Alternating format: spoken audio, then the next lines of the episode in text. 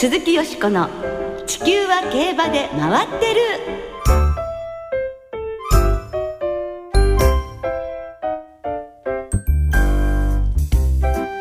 皆様こんばんは。お元気でいらっしゃいますか？鈴木よしこです。地球は競馬で回ってる。この番組では週末の重賞レースの展望や競馬界のさまざまな情報をたっぷりお届けしてまいります。最後までよろしくお付き合いください。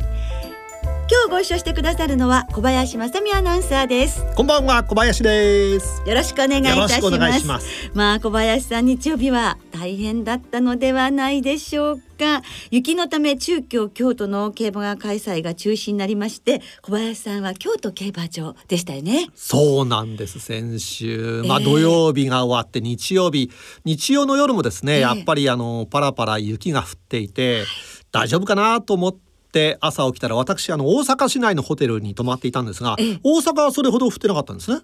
で、京阪電車に乗って淀駅まで行くと景色が変わっていって、京都競馬場は銀世界で、これはできるのかなと思ったら1時間遅れでやりますという当初の発表で、ところがうちのラジオ日経の中継が始まる頃、9時半頃はうわーって降ってきましたね。で、除雪作業を一生懸命していた人たちが引き上げ出したんですよ。で、これはまずいんじゃないのと言っていたら、9時50分に中止ですっていう発表があったんですね。寒かったですよね。寒いですね。まあね、それだけ除雪作業もしたっていうのにもかかわらずですからね、作業された方たちも大変でしたけれども、大変でしたね。でもまあ安全が一番ということですからね。この季節雪、ね、対策大変ですよね。でもまあ、じゃあ日曜日はどうされてたんですか？その中止になってから。中京もなし、京都もなしですから、京都競馬場の放送席で、中山競馬のレースを放送しつつ、中山のレースをやってたんですね。もう本当ご苦労様でございます。やっぱりレースをやってない競馬場で仕事するのは疲れますね。なんでですかね、あれ全くなんですかね。経験ありますけれど、本当にシーンとしていてね、ちょっと寂しいものがありますよね。やっぱ活気のある競馬場が、そうですね、レースがある方がいいです。今週末は通常通りに競馬が行われることを願っております。さて、明日21日にマカオ国際男女混合騎手チャレンジというね、開催がありまして、 JRA 代表として藤田七子騎手と武豊騎手が出場します。世界各国から男女6人ずつ12人が集いまして、全3戦男女ペアの6チームがポイントを競うマカオ国際男女混合騎手チャレンジ。藤田七子騎手は香港のオリビエ・ドゥルーズ騎手とのコンビでイエローチーム、そして武豊騎手はブラジルのジェーン・アルベス・デ・レモス騎手とオレンジチームで参戦します。武豊騎手と藤田七子騎手が日本代表で組むわけではないというところがね、面白いですよね。藤田七子騎手はそれ以外にマカオスプリントトロフィーにも騎乗されるということですね。そして武豊騎手と何回か海外に七子騎手はいらしてますけれども、先輩と行くっていうのは初めてじゃないかと思うんですけれども、つまりその日本のトップジョッキーの武豊騎手と国際競争に参加されるということで、やはり武豊騎手が経験豊富な世界の舞台で世界のジョッキーたちとどんな風に過ごされるのか、してらっしゃるのかっていう、その立ち居振る舞いを間近で見ることができるというのは、本当に貴重な体験になるのではないかなって思います。ですね。ですからお二人のマカオでの活躍、期待いたしましょう。鈴木よしこの地球は競馬で回ってる。この番組は JRA 日本中央競馬会の提供でお送りします。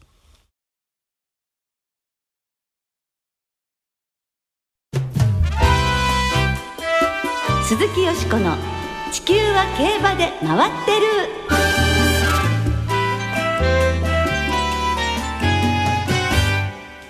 2017年はどんな年？ドクターコパさんインタビューということで、先週に引き続き今週も馬主のドクターコパさんこと小林幸明さんをスタジオにお招きしてお届けしてまいります。先週はですね、去年2016年を振り返って、コパのリッキーのねお話とかで盛り上がりましたけれども、今週は今年の抱負などなど、いろいろとお話を伺っていきたいと思います。では早速ご紹介いたしましょう。ドクターコパさんこと小林幸明さんです。こんばんは。こんばんは。よろしくお願いします。今日もお忙しい中本当にありがとうございます。ありがとうございます。ね、この番組に出るとっていうふうにおっしゃってねくださって、本当に先週嬉しかったんですけれども、いやそういうのってありますよね。本当ですか。巡りってやっぱりあるんですよね。だからそれは大事にした方が運も良くなりますよね。ですからね、聞いてくださってリスナーの皆さんにも、もう聞いててよかったっていうお話が飛び出しますので、ぜひしっかり耳を傾けていただきたいと思いますね。まずはコパさんの相場、コパノリッキーの今年の予定から教えていただけますでしょうか。コパノリッキーって全中央と地方のダート競争で、取れてない G1 っていうのかな、それがあと3つなんですね。中央ではチャンピオンズカップ、それから大井の暮れの大賞って、そして川崎近年、この3つなんですよ。それだけなんだ。で実はその、去年このねチャンピオンズカップと大賞典を取るつもりでおりました。本人がとぼけて途中でやめました。ちょっと今日も走ったくなっちゃう。もうあの馬ね絶好調するとダメみたいです。ちょっとダメですねって調教師言ってる時のが勝ってんですよね。もう去年の秋は絶好調って言ってました。でこの3つのうち川崎ね取りに行くかという実は話がありました。来月ですか。でもそれはねやめようと。でフェバリーステークスに武豊さんまたお願いして、ほらアオーディがいないから、僕はほらドバイに行っちゃうから、豊さんにはアオーディに乗ってもらいたくって、やっぱりあれだけの馬でお母さん好きだったから俺ヘブンリーロマンスね、だから豊さんに聞かれた時にどうぞって、本当だったら僕の前にずっと乗ってるわけですから、意地張ってもいいんですけど、でもやっぱり豊さんのことを考えたらやっぱりそっちの方がいい。でもこの春フェブラリーは乗れるっていう話があったんで、じゃあ豊さんに合わせてフェブラリーから行こうと、こう嬉しいでしょ。嬉しいです。いやまたフェブラリーまあね勝つとこ見たいと思いますもんね。思ってます。だってそうすると3勝目ってことになるんですね。去年勝てなかったですからね。去年勝てなかった。でも3つ勝った。2勝もいないわけですから、3連勝3つ勝ったらね、すごいですね。すごいことですよね。であと今 G1 っていうのかな、JPN1 それを足して今8勝なんですよ。と10勝が引退した北高たる前なんで、そこになんとか追いつきたいなって。あと2つ。そうあと2つね。3つ勝って日本一にしたいなと、まあ欲張りオーナー、これがリッキーの今年の目標ですね。だけどそこまで夢を見させてもらえるっていうか、期待ができる馬をお持ちになるっていうことは本当に羨ましいほど幸せなことだなと思います。風水パーですよ、あんな安い馬が。そこで言ったら北島三郎さんの方がもっと安いですからね。同じ牧場ですがよく知ってますね。本当そうですよね、松牧場ですもんね。でもそうやってねやっぱり北海道も活気づくということもありますもんね。まあ本当にコパノリッキー楽しみですな、今年も。たくさんの期待馬がコパノリッキー以外にもいるかと思いますけれども、今年コパさんが所有されている現役の競走馬、一体何頭ぐらいいらっしゃるんでしょうか。今現実に登録してあるだけでも20頭はいると思うんですね。で今年の2歳がこれから登録されてくるので、まあだからピークの時点では30ぐらいになる可能性ありますよね。まあ抹消とか未勝利でどうしても出さなきゃいけない馬も出てくるんで、だからピークの時点だと30ですか。大した馬主になりましたよ。そうですよね。いろいろと考えることもいっぱいあって大変ですよね。どう使おうとか、どうやってますよとか、場面を忘れちゃう。あれって言ってますから。そうすると何でこう。だから毎日パソコン見て復習するんですよ。特に期待している馬というのは今年。そうです、僕ラブミーちゃんの子供がデビューするんでラブミーボーイですね。あとリチャードとリッキーの全兄弟が出てきますので、それはとっても楽しみです。もう今もう育成をしてるんでだいたい様子も分かってるんですけど、まずラブミーボーイはどういう感じでしょうか。小粒なんですよね。ただ気性だけはお母さんそっくりで生意気だそうです。ラルミミちゃんっていうのはプライド高かったですからね。だからそれは似てると。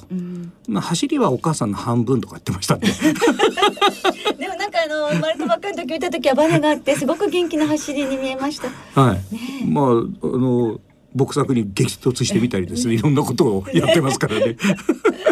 なんちゃら面もね、はい、あってでもまあ無事に来てるっていうことはね、はい、今のところはね、ねはい、ちょっとしょっちゅう心配しましたけど、激突したりだけしたんで、うん、そうですよねそれも平気だったんですねはい、はいはい、あとはだからリッキーとリチャードの全兄弟、まあ、名前が、はい、まだついてないついてない、はい、あついてるな確か登録しましたもん、はい、もうここで忘れてるわけですからあのアメリカのねジャッキー・ロビンソンって黒人選手で一番最初大リーガーになった、はいはいはい、ジャッキー・ロビンソンっていう選手がいるんですよ、はいはい、だからリッキーの弟がジャッキーで、はいはい、リチャードの弟がコパのロビンソンへジャッキー・ロビンソンから取りましたやっと思い出したでもこれはファンの皆さんも特に野球ファンの方は覚えやすいじゃないんですかねはい、まあ多いとやっぱり名前つけるのもね覚えるの本当大変なんですねでも弟妹でいいんですもんね普通は ねああそうですかでこちらの2頭はどうなんですかお父さんほどじゃお兄ちゃんほどじゃないって言ってますけどもでもまあね全兄弟が全部走ったら、はい、あれこそくらたっちゃいますんでねそれこそものすごい風水パワーっていうことになっちゃってねでしょうか、はい、でしょうかねさて今風水ってちょっと話出ましたけれどもコパさんといえば風水でございまして、はい、毎年お伺いしているのですが今年、はい、2017年というのは、うん、どんな年なのでしょうか金運がすごくいい年で、はい、だからなんていうかなこう金運を刺激するアクションとしては、いつも僕言ってるんだけど馬券を買うことも例えば宝くじを買うことも金運は刺激しないと体の中で腐るよとだから毎週のようにね馬券を買うことはいいよただこの時にキーワードがあって、はい、今年はその信頼と確信っていうのがあるんですね、はい、それに優しい心と負けない力っていうこう付属してるが来るんですよ優しい心と負けない力はい、まあ負けないってことになると馬券だと分かりますよね、はい、つまりその負けないっていうと取り紙でいいかと思うんだけどこれ大間違いで、はい、分かんないレースに手出すなというのが負けない、うん、優しい心っていうのは、はい、自分の信じたことを 100% 実行してみろつまり自分の言動に責任取れっていうことですよ馬券が唯一言動に責任取ってると思わないあ本当ですねもうだって誰が他に取ってくれるんですかって私自分で取らなきゃダメですよね。でしょ？だから今年のキーワードにぴったりなんだよ。はいうん、うんであとは信頼と確信っていうところから入っていけば自分自身のやってることに責任と自信を持つっていうことですよね。うん、あとね貯金をするのがいいの。コツコツと。貯金をすることが開運のアクションの年なの、はいはい、コツコツって言うと本当にもうじゃあワンコインの500円玉貯金もう115円でいいの縁起担ぐの115って天下を取るっていう数字でだから115円、はい、僕なんかは貯金箱に入れるようにしてるコッパーさん、うん、11,500 円じゃない115円貯金してるのそうです毎日もできないから、まあ、気がついた時だからこの番組をお聞きの皆さんも何か大きな夢を持ってその夢について貯金箱を一つ用意して貯金を始めるとで貯金を始めるにすごくいい日っていうのは2月の4日の立春、はい、2月の11日、はい、建国記念日ね、はい、それから2月の17日、はい、この3日間からスタートするといいんです僕は、はい立春からスタートしたんですよ、はいはい、いつも立春がね大事という話を伺います、はいはい、あと今日大寒でしょ1月20日、はい今日から、まあ、節分まで、はいね、この間に買うお金がお財布は春財布って言って、はい、お金が貯まるだから膨らむスプリングと膨らむにかけた春財布って言うんですよ今年のラッキーの色ってブルーとそれから金と銀なんです、はい、だから青と金と今日ね青のそうもう私は日曜日ね先週のね日曜日にお伺いしましたしコラムでも拝見してたので今日はちゃんとブルーとシルバーで帽子もブルーにしてきました、ねさらにコパさんから運をいただこうと思った私も姑息な手段いやいやもうこういうことが大事なことなんですよですからもう、はい、金銀とりあえずみんな金運とかそれから財運とかそれから自分の夢を果たす色の組み合わせだと思って何でもいいですからやってもらう、あと数字はね4と7なのよ、はい、4と7この4と7っていうのは4は人間関係、はい、7はお金、はい、つまり人間の縁とお金の縁を大事にする年だから困った時には4枠7枠、はいねはい、あとは4番7番、7番、はいはい、4番人気7番人気何でもいいからこれにつるんで。なるほどすごいなとにかく運がたまる年なんですよ。だからもう貯金、はいね、大きな夢に力がついてくるお金がついてくるお金がついてくるこういう年ですからそうそう大きな夢にお金がついてくるということで、うん、ぜひ皆さん頑張ってこれを、ねはい、実行いたしましょう、はいはいはい、コパさんいろいろと本当にありがとうございます。ありがとうございました今日はコパさんに開運グッズをお持ちいただいております、はい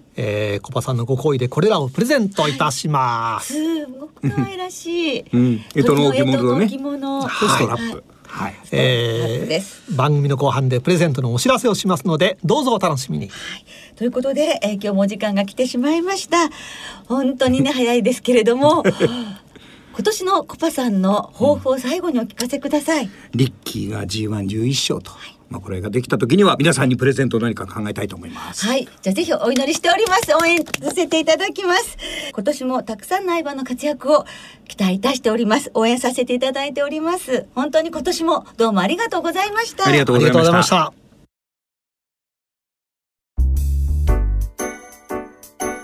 鈴木淑子の地球は競馬で回ってる。ここからは週末に行われる重賞を展望していきます。今週は日曜日に中山でアメリカジョッキークラブカップ、中京で東海ステークスが行われます。まずは芝 2200m の G2 アメリカジョッキークラブカップを展望していきましょう。今週もレースのデータチェック。AJCC おったまげ。過去10年の一番人気の副勝率はわずか 20%。 3連単の平均配当は8万5千円。 OK バブリー意外に高配当にならないのね。年齢別に見ると副勝率は5歳の 26% でトップですが、連帯率は7歳が 19% で最も優秀。8歳馬の連帯率も 15% あります。積極的に高齢馬を買いましょう。5時から男がユンケルンバ頑張るんば。前走を見てみると前年11月以降に出走していて 1800m 以上のレースを使っている馬が活躍。また前走で重賞を走っていた馬の副勝率は 29% と好成績です。しもしも狙いはワンレンボディコンワンアンドオンリー山本でしたという山本ノラさんとお届けいたしましたけれども、なんかね語呂が良かったですねワンレンボディコンワンアンドオンリーはい、はい、あ先輩は無言ですね私芸能界に疎くてこれは一体誰のモノマネなのかよくわからなかったんですが平野ノラさんという平野ノラさん、はい、この私たちがの青春時代の、まあね、懐かしいギャグの方なんですけど、いつも私なんか懐かしいなと思いつつお洋服なんかもね拝見してるんですけどよく可愛らしく野良さんになっていたと思います。はい、はいはい、よかったと思いますということにします、はい、さあ、中山競馬場20日金曜日の天候は曇りで芝涼ダート涼という発表で、日曜日はですね、曇り時々晴れ、最高気温12度という予報が出ています、うん、まあ雪の心配はなさそうですかね、うん、よかったですね、はいはい、さあよしこさんは AJC 杯どんな見解をお持ちでしょうか。はい、これはですね未来への翼一枠一番になりましたけれども、4歳馬がねレベルが高いということですから、この馬も期待できると思うんですが、中山 2200m 3戦3勝ですからね、はい、で斤量 1kg 軽くなり、勝てばドリームジャーニーに初重賞プレゼントということになるようですね。はい、馬体重も増えて成長しているということで期待です。対抗はクリールカイザーですね。やはり高齢馬を狙いということですから、そしてリピーターもね多いので一昨年の覇者に期待して、まあ、ここを対抗に、でも1番から4番8番10番13番17番とちょっと手広すぎますかしら。でも、はい、まあいいかな5点までで流させていただきます。はい、はい、小林さんは。私はですね、ラジオ日経賞勝ち馬ゼービンと中心で、はい、アメリカ第45代大統領が就任しますので、はい、枠の4号硬いですね、だけ買います。ワンアンドオンリーも入ってますね、4枠。ああ、本当だ。これはいい枠っていうのもいいかもしれませんね。はい、はい、さあ続いて同じく日曜日に中京で行われますダート 1800m の G2 東海ステークスを展望します。このレースの1着馬には G1 フェブラリーステークスの優先出走権が与えられます。ではこちらもデータチェック。名古屋の土地転がしてる？東海ステークスが1月に移動してからの過去4年のデータをご紹介します。1番人気の副賞率は 100%、 3連単の平均配当は2万7,000円。 OK バブリー、ハッシーくん意外に硬いのね。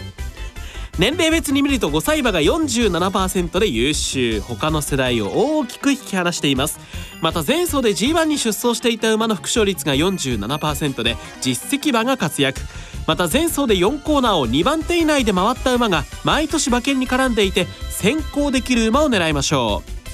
う。しもしも狙いはワンレンボディコン和田龍二、アスカのロマンとランバだよ。山本でした。ベッドビー、よくできました。変ですけどぶっ飛びって言ってね、本命馬がぶっ飛んじゃうと怖いんですがね。そうですね、はい、アスカのロマン人気ですからね。ね、はい、はい、さて中京競馬場20日金曜日の天候は曇り、芝涼ダート涼の発表です、はい、そして日曜日の中京なんですが、曇り時々晴れ、最高気温8度という予報が出ています。はい、雪の心配がなし、ね、ということで、こちらも良かったですね。さあよしこさんは、はい、この東海ステークスどんな狙いとなりますか？はい、これね、まあ、本当一番人気になると思うんですけど、グレンツェントにします。前5勝が56キロで、前走のシュワスステークスは3歳で56キロでコバにね勝っています。今回55キロということで、宮古ステークスではアポロケンタッキーの2着、ダートでは4着以下なし、非常にやっぱりね、今年期待したい4歳馬だと思います。で、相手はピオネロ、そしてアスカのロマン、そしてね、今回7歳にして初ダートに挑むラストインパクト、どんな足見せてくれるか非常に楽しみなので、ちょっと目先を変えるってことは大事だと思うのでですから8番から1番6番9番に3点までで流します。はい、はい、吉子さんはグレンセントです。はい、はい、さあ馬井さんは？私はですね、藤岡光太騎手、中京競馬場とは相性がいいのでインカンテーション5番、この馬をちょっと狙ってみたいと思います。ね、狙い時ですか？久々を一度叩いて頑張ってほしいですね。はい、はい、さあそれではリスナーの皆さんの予想をご紹介しましょう。お願いします。フダニーさん、先週の4日間開催、なんとか全てのレースの馬券を買って今年の目標3454レース馬券参加を継続できました。すごいですね。すごい、終始ボロボロでしたが、頑張れ。AJCC は強いと言われている明け4歳世代のゼービントと未来への翼のワイド1点でいこうと考えていますということです。ムーンレディの2014さん、先週は雪で変則開催となり、関係者の皆さんは大変な苦労をされたことと思います。さて AJCC 上がり馬の参戦が多いんですが、このところのレースぶりが安定してきたワンアンドオンリーの復活に期待します。時計のかかるパワーババで G2 クラスならまだまだいけると思いますがね、かっこ笑い。はい、データと一緒です。はい、そして東京優駿まで18週さん、どうですか？18週なの、ね、ってちょっと近くなったような気も感じもするけど、はい、大変ご無沙汰しております。東海ステークスはズバリ去年の覇者アスカのロマンの連覇に期待します。また AJCC は一昨年の覇者クリールカイザーの復活劇に期待しますということです。ねえ、皆様それぞれにね、狙いの馬があるようですけれども、はい、今週も本当楽しみですよね。ありがとうございました。ありがとうございました。来週は根岸ステークス、シルクロードステークスの展望を中心にお届けいたします。お聞きの皆さんの予想もぜひ教えてくださいね。お待ちしています。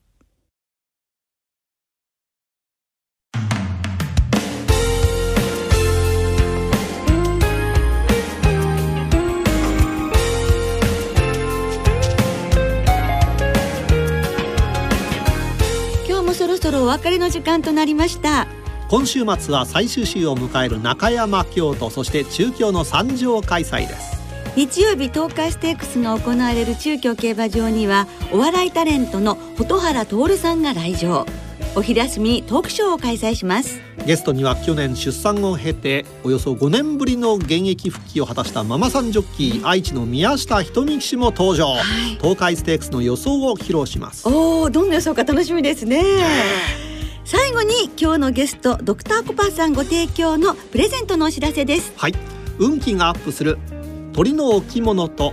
開運縁起鳥のストラップをともに2名の方に差し上げます。締め切りは1月22日日曜日、番組のホームページからご応募ください。たくさんのご応募お待ちしております。では週末の競馬存分にお楽しみください。お相手は鈴木よしこと小林でした。また来週元気にお耳にかかりましょう。風邪ひかないでくださいね。鈴木よしこの地球は競馬で回ってる。この番組は JRA 日本中央競馬会の提供でお送りしました。